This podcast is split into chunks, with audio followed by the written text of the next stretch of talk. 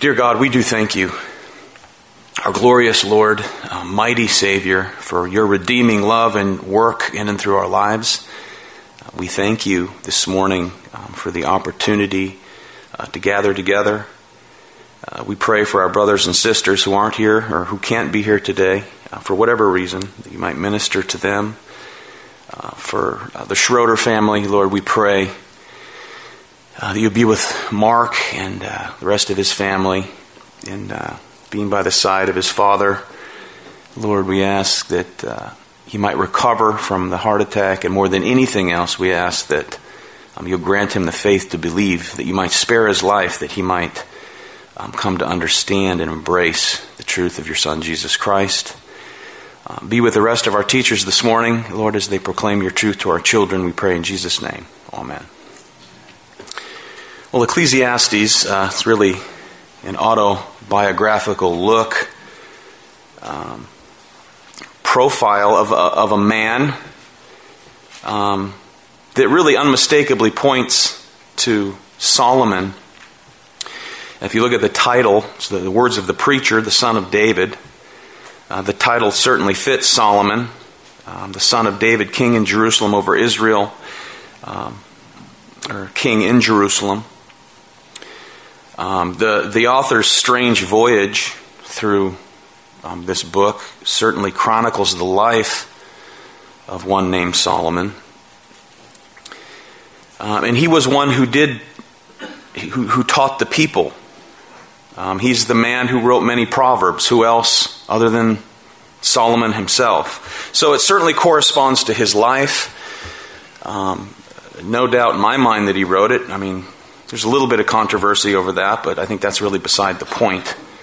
Um, Solomon uh, was writing as an old man, probably near the end of his life, um, primarily to warn the young people of Israel, of, of, of his kingdom, um, certainly without omitting anyone else, um, warning them to avoid walking through life uh, uh, on a path of human wisdom. And he exhorts them um, by uh, revealing the wisdom of God, which is the conclusion of the whole matter, as we will see. Uh, but the book, bottom line, is applicable to all who would listen, and the Bible is applicable this very day to all who will indeed listen. So its aim is to answer some of life's most uh, challenging questions. These are questions questions in the book that are probably raised by uh, people that we know who, who do not have a, a living, a loving relationship with our Savior. But such a life or such a view um, really would, would take the book of Ecclesiastes and, and see life from a very, uh, very uh, skeptical perspective, a, a harsh view of skepticism, which uh, many people we face um, adhere to. And Solomon, as he writes, experiences the effects of the curse in his writing the curse, the, the fall of man, uh, the curse experienced through Adam. And in turn leads to a life of, of chasing after the wind. You know, why are we here? What are we doing? What is all this about? And when we get to the New Testament in Romans 8, Paul was probably echoing uh, Solomon's dissatisfaction when he wrote, The creation was subjected to futility. Solomon uses the word vanity. Futility. Now, this book, the book of Ecclesiastes, has been viewed by some as a kind of grueling or, or cynical view of life. Um, it's a kind of literature that, that is expressed really in the form of skepticism. Um, questions are raised, scratching our chin, wondering, raising our eyebrows, lifting our hand to heaven, so to speak, and raising a particular question, but it's followed up with an answer or answers that are rooted in godly wisdom that are rooted in eternity. So to view something from the time space continuum and, you know, why are we here? What is all this about? This life is like a cycle. That which has happened before comes around to meet us again. We go on and on and on and on. And in chapter 2, in verse 22, it says, What has a man from all the toil and striving of heart with which he toils beneath the sun? For all his days are full of sorrow. His work is a vexation. Even in the night, his heart does not rest. This also is vanity. There's nothing better for a person than he should eat and drink and find enjoyment in his toil. But then he says, This also I saw is from the hand of God. For apart from him, who can eat or who can have any enjoyment? For to the one who pleases him, God has given wisdom and knowledge and joy, but to the sinner, he has given the business of gathering and collecting, only to give the one who pleases God. This also is vanity and a striving after wind. Now, a, a, cyclical view of life is a very common view of life, especially um, in Greek culture. It's this idea of going um, round and round again. Um, it's empty. Uh, life is simply material, uh, but yet it's mysterious and it's very repetitious. So we open with the words of the preacher in chapter 1, verse 1 the son of David, king in Jerusalem. Vanity of vanities, says the preacher. Vanity of vanities, all is vanity. Certainly a a poetic form, uh, repetition, expressing the, uh, uh, the idea that uh, life is futile. Now, this particular word or phrase is used 38 times in this book, expressing uh, many things that are uh, really hard to understand about life, and especially from a, a humanistic point of view all earthly goals, ambitions, when, when pursued as an end in themselves, produce no doubt only emptiness. And I think most of us have experienced that here, amen? Until God grabs hold of one's mind and heart and transforms us, it is a vicious cycle without understanding. Now, the word vanity in our day, um, we'll think of uh, someone who's uh, egotistical um, conceited. Uh, Webster's dictionary, dictionary, defines it as uh, an inflated pride in oneself or one's appearance. You know, we'll think of everything from uh, conceit to a a, uh, a, a, bathroom mirror or a, a, dressing cabinet, you know, a vanity. But here, the term vanity is not referring to pride as much as it is uh, referring to that which is done in vain that which is futile. Uh, uselessness or pointlessness or uh, emptiness. And within the book, you'll, you'll also recognize, in addition to vanity of vanities, um, another common phrase is that which is done under the sun, that which is done under the sun, and that which is done under heaven. Under the sun is the uh, realm or dominion of the world in which we live. And then, of course, heaven is the realm or domain um, for which God dwells. But there's a conflict being described. And the conflict is between those two realms. That in the place for which we exist in time and space, and that from which God exists outside of time and space.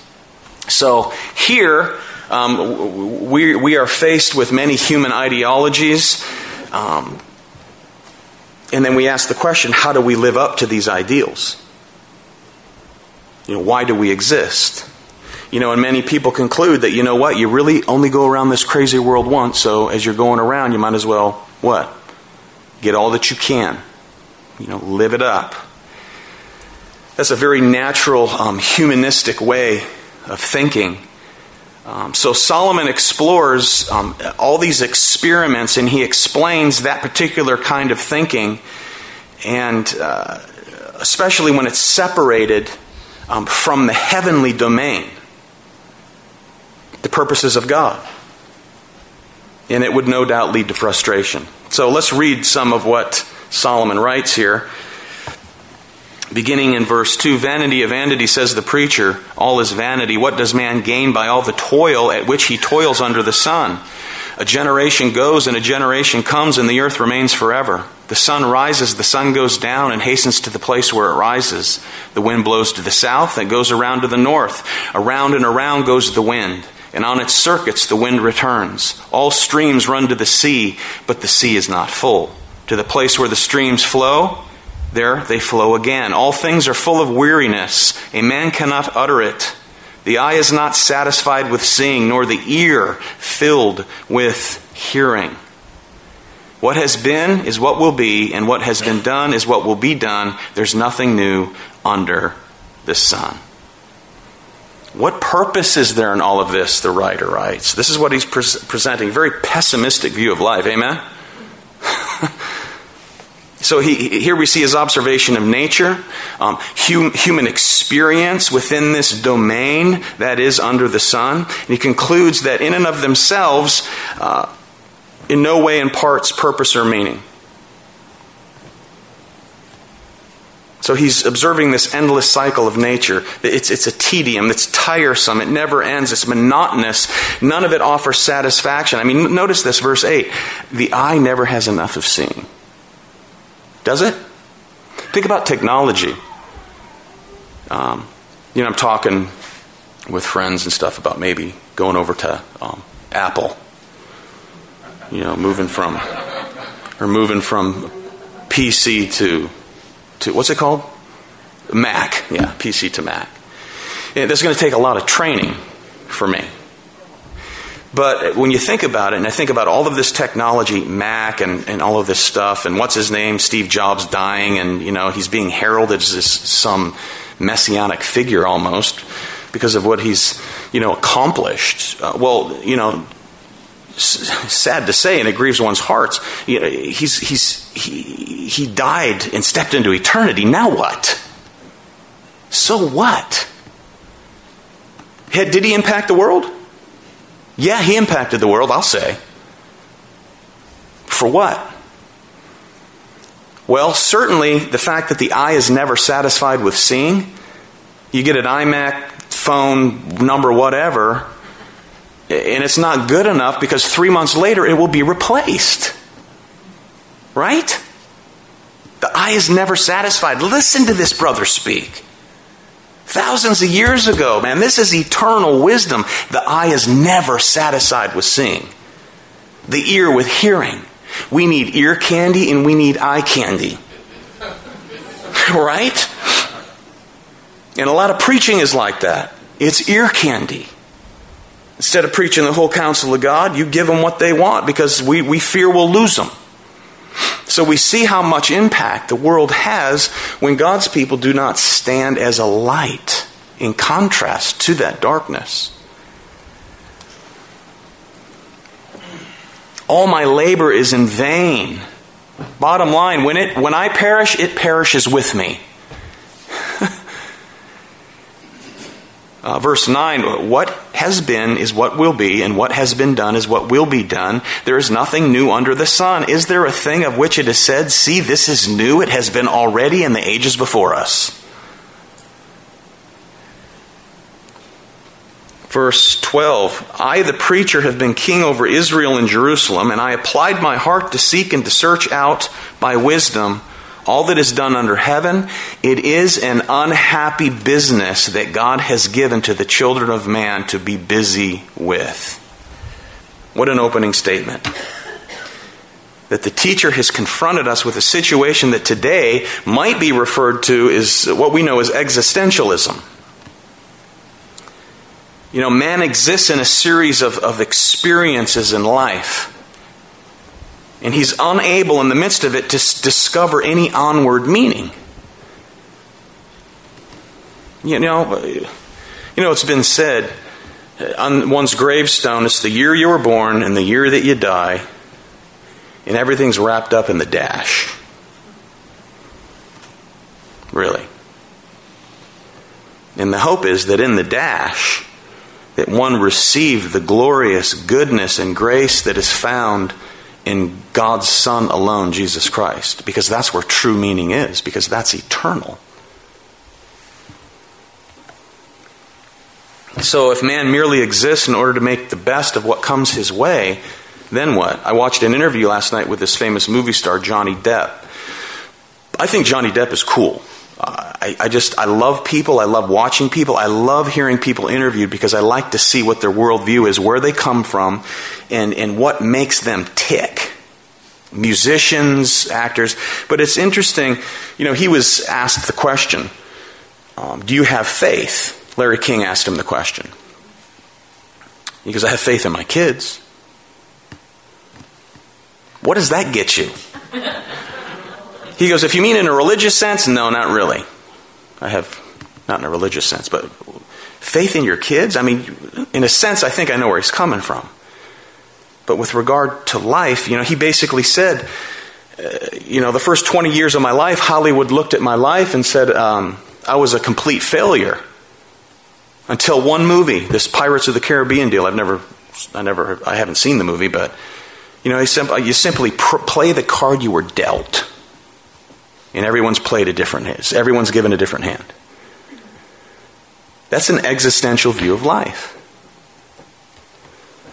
Or others simply drop out altogether. Amen. Remember the hippie movement? What was the phrase? Something drop out? What was it? What was it? Thank you, Don. if anyone's going to remember, I knew it would be you, brother. Don and I go way back. That's I've known Don since 1983. Tune in, turn on, and drop out. Right? Wow, what a deep, what a what deep wisdom from our culture. Right, Don? What, what you know? Come on, the hippie movement. What a joke. But some, you know, people simply drop out, and, and although most people believe that life has some deeper meaning to it, the, the, it's, the, the next question is, you know, if I could only find it. So the word of the preacher here continues to define for us the, the, the, the vanity of wisdom.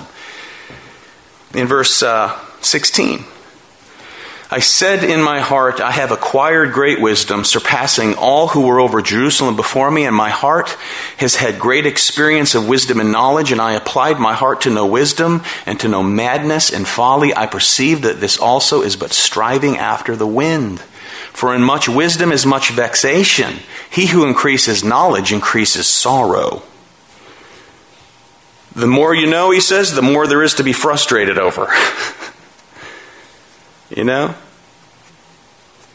Einstein never denied that there was a God. All of the knowledge he was given, he says there has to be a creator. The problem is there was a, there, there was a uh, there was no relationship between he, as far as we know, and that creator. You can claim higher power all day, but if it's not by the grace of God, the effectual call of God that comes to the sinner and draws the sinner and opens the mind and the eyes and the heart to receive his redeeming love and redeeming work, everything is empty. How thankful are we for knowing what we know? Amen? For knowing who we know. Salvation. We are a graced people. Life, therefore, is not vain. Life is not empty. Life is full. It's predetermined by, by the one who, who made us and, and saved us. So there's, you still hear this frustration. And as the writing continues, we, uh, we, we, we, see this frustration, you know, to, to, to, pursue life in order to find fulfillment or significance um, is, is this never ending uh, endeavor almost. Notice chapter 2. I said in my heart, Come now, I will test you with what, beloved? Pleasure. Enjoy yourself. But behold, this is also vanity. Enjoy yourself. This is hedonism. To experience maximum pleasure, to take whatever you can get, to follow your, your, your desires, your uh, lustful um, creativity, if you will. Anything that may arise from within, chase it, go for it, grab it. Uh, when I was growing up, I, have loved music. I always loved music, and, one of my favorite bands in the 70s and the 80s was the band Queen. Freddie Mercury, um, this incredible, incredibly gifted man, great songwriter, singer, unbelievable voice. He's done everything from rock and roll to opera.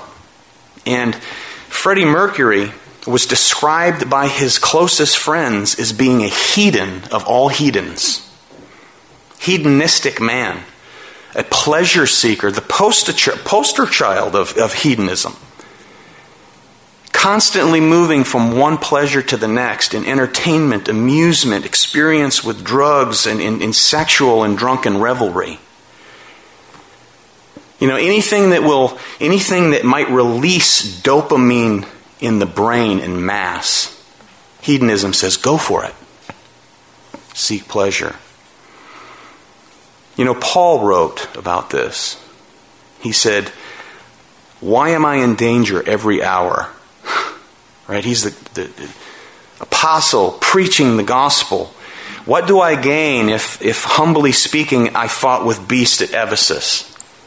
Right here, he's in the place of danger constantly for preaching the gospel. And he said this here's his conclusion If the dead are not raised, let us eat, drink, and be merry, for tomorrow what? We die. If the dead do not raise, then we should get what we can. If this is all there is, hedonism makes sense. If this is all the pleasure that we'll experience, Freddie was right. But Freddie died of AIDS. And uh, when AIDS was just coming on the scene saying, hey, this is something weird, and I think there's a connection to how people live their lives back in, I think it was the early 80s, if I remember. Um, uh, one of his managers said, you know, this new disease out there is going to have an effect on the way you're living your life, Freddie. He goes, no, full steam ahead. That's hedonism.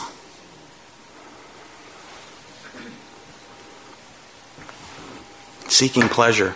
Paul continues and he says, in addition to this, if we do not raise, if the dead do not, if the dead are not raised, let us eat, drink, and be merry, for tomorrow we die. And he said this, do not be deceived. Bad company ruins good morals. So Ecclesiastes points out for us the vanity, the emptiness, the folly of seeking to find meaning to your very existence by way of self gratification. It's empty. Notice the frustration of unlimited wealth. Beginning in verse 2 I said of laughter it is mad, and of pleasure what use is it? I searched with my heart how to cheer my body with wine, my heart still guiding me with wisdom, and how to lay hold on folly, till I might see what was good for the children of man to do under heaven during the few days of their life. I made great works. I built houses. I planted vineyards for myself. I made myself gardens and parks, planted in them all kinds of fruit trees. I made myself pools from which to water the forests of growing trees. Look at this irrig- massive irrigation system. I bought male and female slaves and had slaves um, who were born in my house. I had also great possessions of herds and flocks, more than any who had been before me in Jerusalem. I also gathered for myself silver and gold and treasure of kings and provinces. I got singers, both men and women, and many concubines, the delight of the children of man. So I became great and surpassed all who were before me in Jerusalem. Also, my wisdom remained with me. And whatever my eyes desired, I did not keep from them. I kept my heart from no pleasure, for my heart found pleasure in all my toil, and this was my reward from, for all my toil. Then I considered all that my hands had done, and the toil I had ex- expanded in doing it, expended in doing it. And behold, all was vanity and striving after wind. There was nothing to be gained under the sun. So there's a certain sense of frustration in the midst of having everything that you could possibly attain for yourself. You know, a lot of people think that un- unlimited money means unlimited satisfaction. You ever met anyone like that? Unlimited money means unlimited satisfaction. It will lead to a life of fulfillment in their minds. Not so. So Solomon, he expresses himself uh, by way of these you know, extensive building projects and vineyards and gardens. He's the largest owner of cattle and sheep, gold, silver. He was a connoisseur of music. He had the best soloists, he had the greatest choirs, all at his disposal, and many, many, many women, many concubines. Verse 17 So I hated life. what is done under the sun was grievous to me, for all is vanity and striving or chasing after the wind. So here, time is understood as interpreted as being under the sun uh, merely under the realm or domain um, of this world. So the teacher up to this point is frustrated because his thinking is earthbound. It's under heaven. And then we see something of time here, chapter 3. For everything there is a season, a time for everything under the sun. Time to be born and a time to die, a time to plant, a time to pluck what is planted, time to kill and a time to heal a time to break down, a time to build up, a time to weep, and a time to laugh, time to mourn, and a time to dance. That would make a great song. 19, what is it, 62, Don? 63, the Byrds? 66, my bad, Don. to everything, turn, turn, turn. There is a season, turn, turn. Remember the song? It's right from here, from Ecclesiastes. A time to be born, a time to die. Great song, because it comes from the Bible.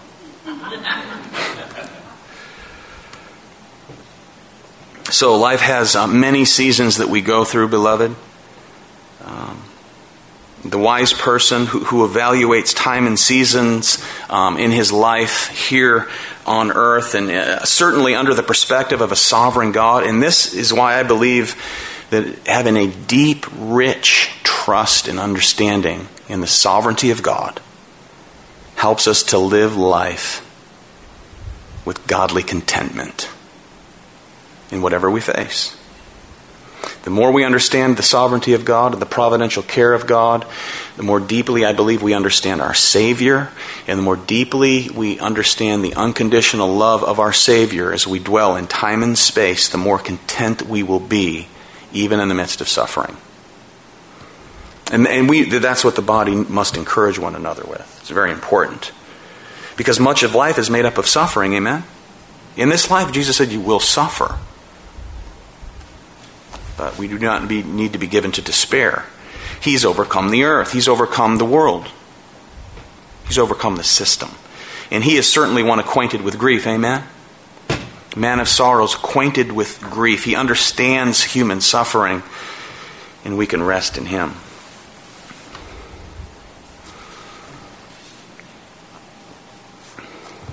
Let's see here, running out of time.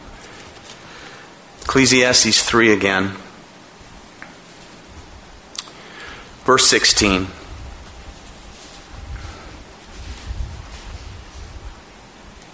Moreover, I saw under the sun that in the place of justice, even there was wickedness. And in the place of righteousness, even there was wickedness. In chapter 4, we see um, evil under the sun. And where man dwells, there is evil. Amen? Those who share the that fallen nature of Adam, there will be evil. There always has been. Um, there always will be. There's only one who did not share in such a nature, and that is our Lord Jesus Christ. Chapter 4 Again, I saw all the oppressions that are done under the sun. Behold, the tears of the oppressed. They had no one to comfort them. On the side of their oppressors, there was power. There was no one to comfort them. And I thought the dead who are already dead more fortunate than the living who are still alive. We see the vanity of wealth and power if you jump over to chapter 5. Here's such wisdom. We want to teach our young people this, our children this. There's nothing wrong with money. Money's not evil. Amen. What is evil? It's the love of money. Easily worshiped. He who loves money will not be satisfied with money, verse 10, chapter 5, nor he who loves wealth with his income. This is also vanity. When goods increase, they increase who eat them. And what advantage has their owner but to see them with his eyes? Sweet is the sleep of a laborer, whether he eats little or much, but the full stomach of the rich will not let him sleep. The brother's never satisfied. You can have a billion dollars and not be satisfied. When this uh, Madoff, uh, uh, uh um, Madoff, the trickster, the Ponzi scheme master, uh, er, er, Ernie, his name is right, Ernie Madoff, made off with everybody's money. And is now in prison, still with a prideful arrogance. I heard from people who were in prison with him, the, the, the regular convicts, say this guy still he has an air about him. And that's what white collar prisons are like. These like uh, many guys who've done time with white collar criminals say they still walk around with an air about them only god can break a man truly billionaires who were taken by madoff so they lost a few hundred million when you got a couple billion you, we would think it doesn't matter it matters so much so that some of those men committed suicide. The full stomach of the rich will not let him sleep. God cannot serve two masters. You either serve money, you either serve God, or you serve mammon, right? He cannot serve both. He will love one and despise the other, and so on. Cannot serve two masters. And then in chapter 7, we see a contrast between wisdom and folly. We see this throughout the Proverbs as well, time and time again. Uh, verse 5, chapter 7 It is better for a man to hear the rebuke of the wise than to hear the song of fools, right? You can hang out with your buddies all day long, and though you are a fool in your folly, they'll slap you on the back and tell you how great, they, how great you are. Right?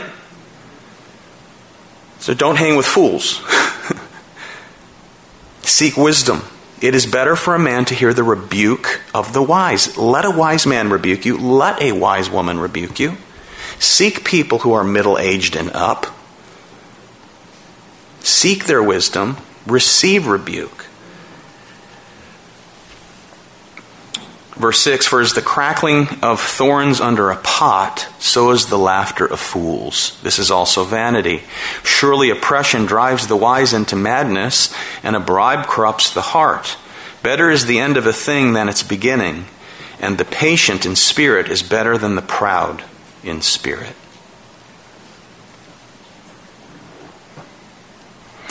Be not quick in your spirit to become angry, for anger lodges in the bosom of fools. I am personally well acquainted with that. Become, quick to become angry makes you look like a fool and lead you to do foolish things and say foolish things. You know, when God delivered you, like when God delivered me, when He saved my soul, I, I had a temper problem. And uh, Boy, did he take care of that. But boy, does he raise his ugly head now and again. You can see it. And then finally, we see that death comes to all. Chapter 9. Uh, we don't have much time to look at it, so let's go to the conclusion of the whole matter the conclusion and answer to all of the questions that people face in life, to the skeptic, to the critic. I was talking to someone this morning as we were, uh, I met with the Sunday school teachers, and he was telling me a story of uh, corresponding with his brother, who uh, he lives on the East Coast. And every couple years, I guess through Facebook or corresponding on email or whatnot, uh, there's always these th- questions thrown out, questions that he really doesn't want answers to. But basically, you know, he's looking to pick a fight, and uh, so he he uh, his brother who attends here raises questions with regard to uh, an eternal perspective, and that, of course. Um, leads his brother to mock and, and ridicule anyone who, who follows um, the truth of God. Uh, but then again, their reasoning doesn't get you any further than Solomon's reasoning through this book. You know, they don't raise questions because they want to know. It's typically because they want to fight, for the most part. So, the conclusion in chapter 12, 1 and 2 to begin with. Remember also your Creator in the days of your youth, before the evil day comes and the years draw near, of which you will say, I have no pleasure in them. Before the sun and the light and the moon and the stars are darkened and the clouds return after the rain. Boy, the wisdom to be had here. Remember your Creator. When you're youthful, when you're young, when you have all this ambition and all this drive and all this vision and all this passion, don't try to get around your Creator. Don't try to do it without your Creator. Remember your Creator when you're young, before the day draws to an end. And then here we go, at the end of the chapter. I'll just read from verse 9 on. Besides being wise, the preacher also taught the people knowledge, weighing and studying and arranging many proverbs with great care. The preacher sought to find words of delight, and uprightly he wrote words of truth. The words of the wise are like goads, and like nails firmly fixed. Our collected sayings, they are given by one shepherd.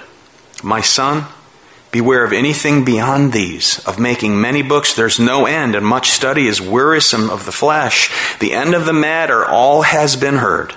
Here it is Fear God, keep his commandments, for this is the whole duty of man. For God will bring every deed into judgment with every secret thing, whether good or evil. This is the matter at hand. This is the end of the matter at hand. This is the answer to your work. This is the answer to our talents. This is the answer to our ambition, to our abundant, our abundance, our scarcity, our suffering, all of the answers. Or I should say the answer to all of the question, all the questions raised here. Um, the answer, conclusions for, for our joy, for our contentment,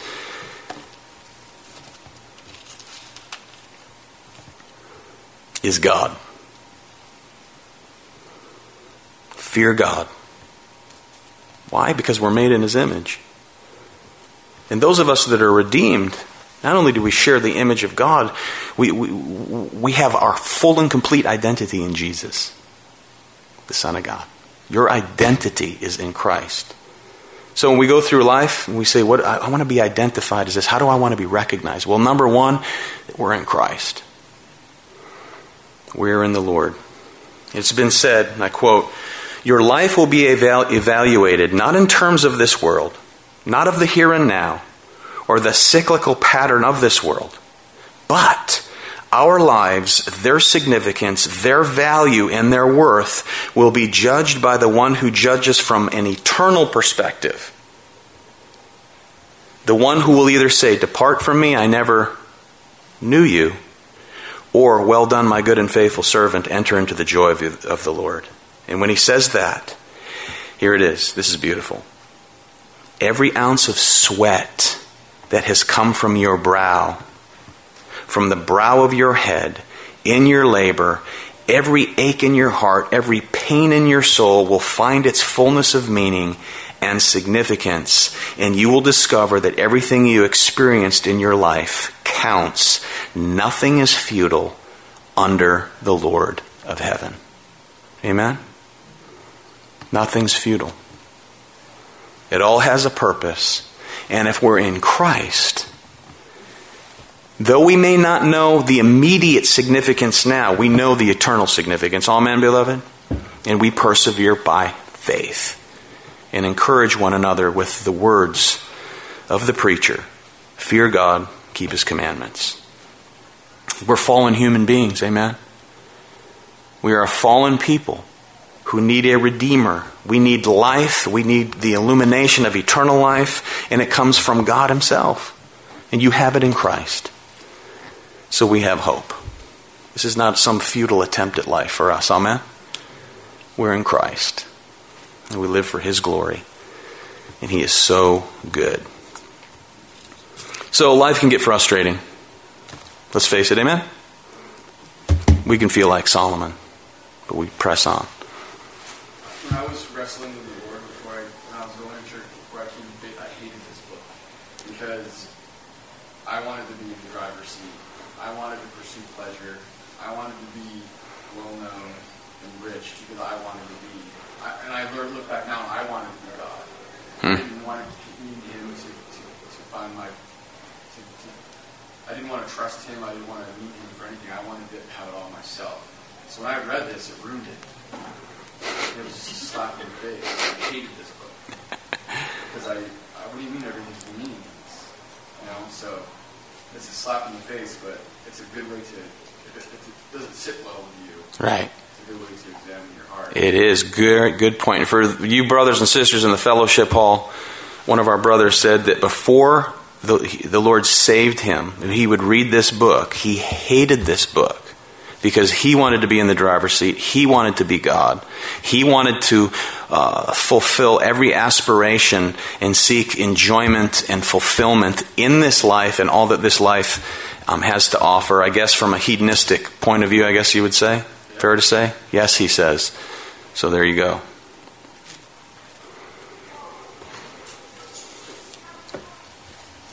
Anybody else?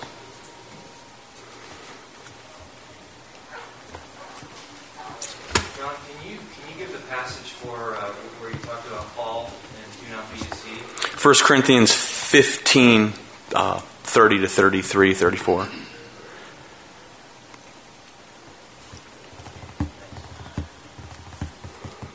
Evil company corrupts good habits, Paul said.